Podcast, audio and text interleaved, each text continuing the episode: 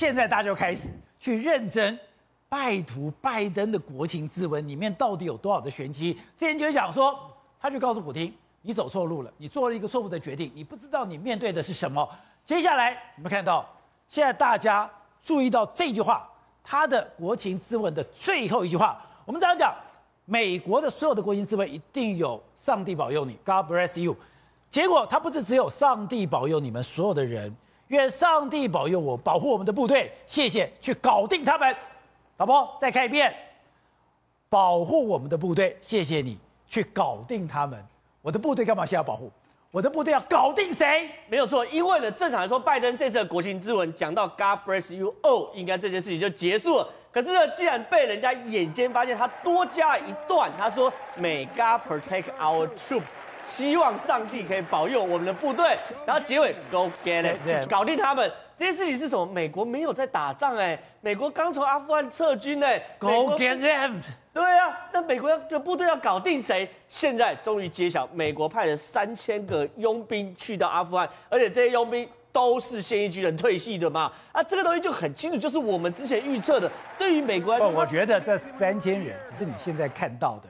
现在美军在乌克兰，你根本不知道有多少人，因为之前不是传说他们跟美国、跟英国的 SS 已经在乌克兰训练了两万四千名的军人，都已经会操作。刺针跟标枪飞弹了，对，所以说我们现在看到过去美军跟这个所谓乌克兰的军演，你看他们这种三叉戟军演，他用的这个方式，其实你看就是为了这一次战争。你看这种越野车在这个田野，然后这种武装直升机，甚至呢包含美军的军官公开受访，甚至这种巷战的，其实就是为了这次乌克兰的战争去做准备嘛。那再加上这一次呢，有美军的呃。三千名退役的过去跟乌乌克兰协同作战这件事情，他在干嘛？他在应付俄罗斯的大纵深战略嘛？因为俄罗斯第一批的战略是派一些菜逼吧，对不对？等等的。但后来我们知道，第二批、第三批他要派特种部队出来，派真的正规军。那这个时候呢？哎，北约他有所反击，派了包含美军之内将近两万个大部队进去，直接跟俄罗斯对干嘛？这两边都在加温嘛。可打到现在，美国介入了，一的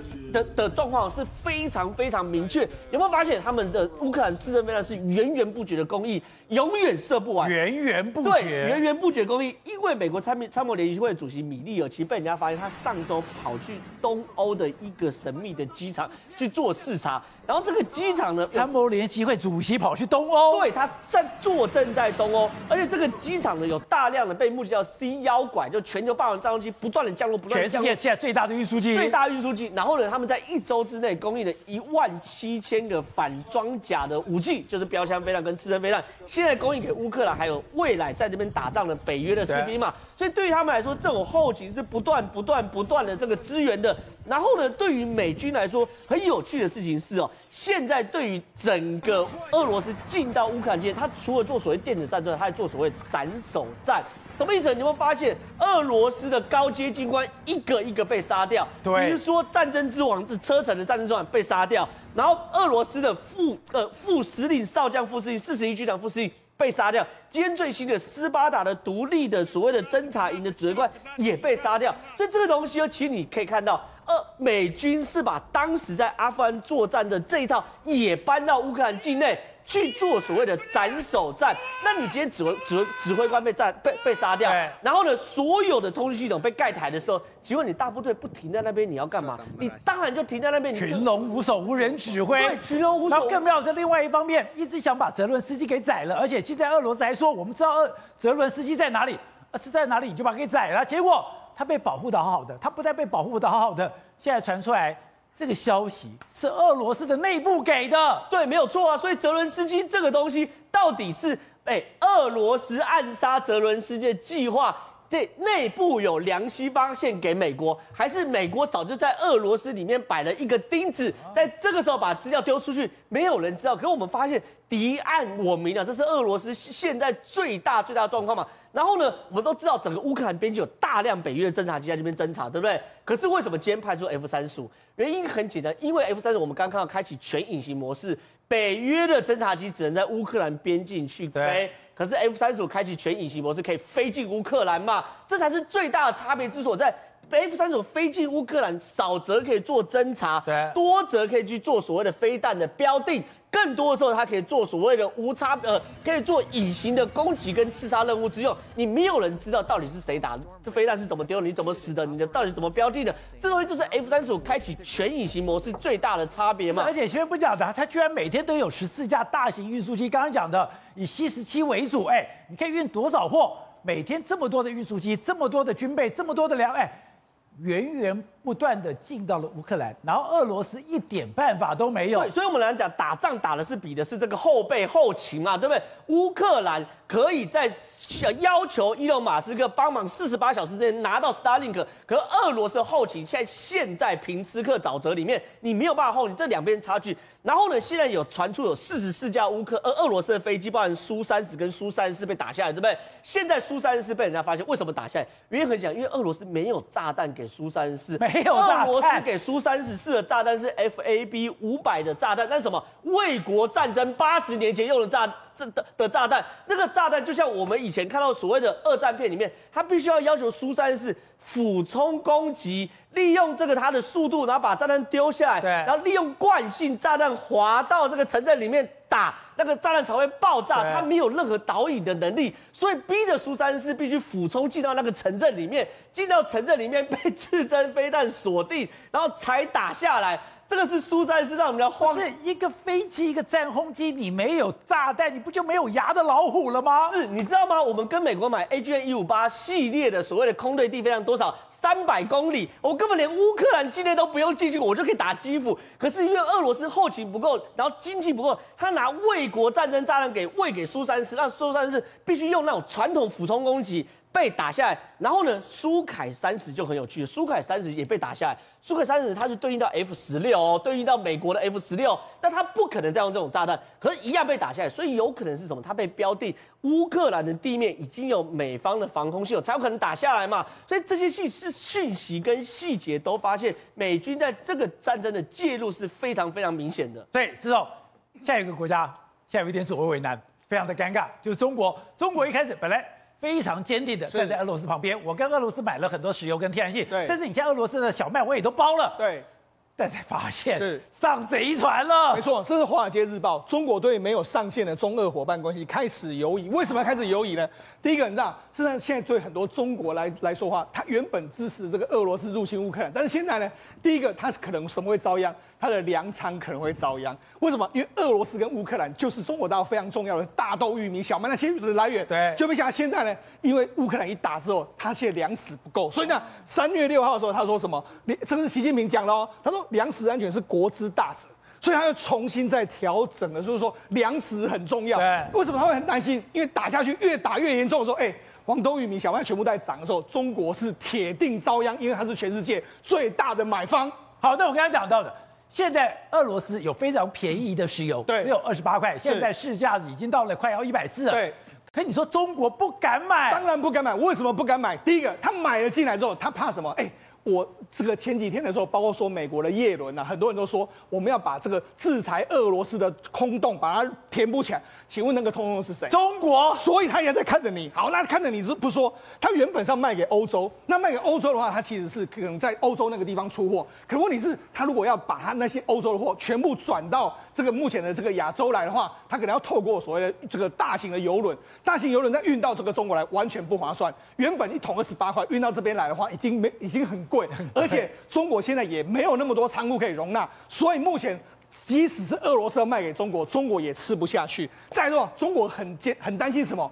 哎，我支持这个俄罗斯的话，我会被你制裁。哦，为什么会被你制裁？那我们就讲一个，这个这个《华尔街日报》说了，中资银行为什么不会变成是俄罗斯的这个救命稻草？因为现在包括说什么，中国银行、中国农业银行、交通银行、中国建设银行、这个 ICBC 等等。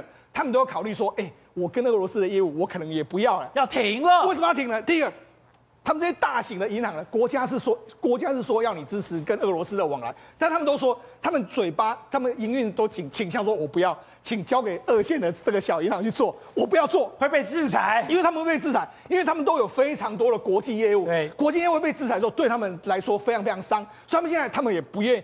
虽然政府说要跟俄罗斯往来，但是他们其实都不愿意，他们也很怕，很怕会被制裁。除了这个之外，还有什么？包括说，你看这个这几天的时候，王毅也说了，他说什么？中俄关系是不结盟、不结盟，对，不针对第三方。所以显然啊，他是当时讲要跟俄罗斯携手前行的，不就王毅吗？问题是，他现在也是这样讲，所以显然中国原本往前走的这个路，现在 可以往后退。而且他们现在还有一个还有一个做法是说，中国中国的这个境内，他们要求说，所有的国家银行你给我调查，因为目前俄罗斯跟这个乌克兰战争之后，我们破险金额到底多少，他们也不知道。所以他现在，因为他们不止在乌克兰有损失，在俄罗斯的损失可能更大，所以他们现在全部要往把它调查清楚。那所以你就知道，现在中国就显得非常尴尬，因为为什么？我们就讲嘛，中俄罗斯不是被 Visa 跟 Mastercard 完全都被暂停了。就像俄罗斯现在就说，哎，我们要跟中国银联合作，那不就是用银联卡？那不就是人家说的你的漏洞就在这个地方吗？所以呢，现在中国境内呢。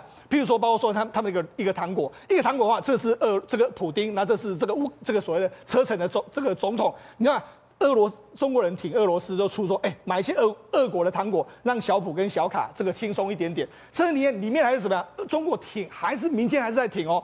这是一个南韩的这个植物性的这个奶油，他就说这是从俄罗斯进口，所以他们现在整个。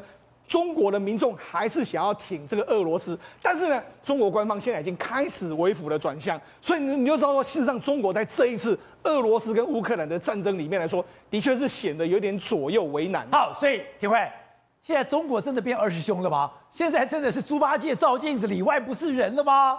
对，今天中国这个正在举行两会哦，但是其实习近平跟李克强看起来不是那么开心哦，因为基本上你整个被普京拖下水，其实他们研判应该也是普京很快就解决这场战争，把乌克兰拿下来，没想到拖那么久，然后美国介入自身哦，他们没有想到的哦，所以现在变成说，整个回过头来，美国接下来会不会全心全力对付中国，这是才是中国最难过的事情哦。所以现在美国其实真正想要对付的其实是中国，对，所以现在李克强虽然讲说他的经济成长要保百分之五点五。哈，但是问题是这能不能达到目标还是一个问题，特别是说，如果你今天跟俄罗斯太过接近的话，那现在中国企业会不会受到这个呃制裁，或者是说你的银行体系也会受到制裁？这个其实是后续看到。不过现在有一个国家啊，的确有可能会脱离跟中国保持这个这样的一个呃这样的关系啊，因为那就是韩国。因为韩国三月九号选举对不对？然后这一个在野党已经整合起来了，安哲秀跟这个尹锡悦已经共同等于说他们推出这样的一个候选人，就是尹锡悦。亲美派占上风了，对，亲美派占上风，他们的民调哈，基本上尹学院这边百分之四十六点八，然后呢，李在明的话百分之四十二，简单讲，大概有四个四趴左右的差距哦。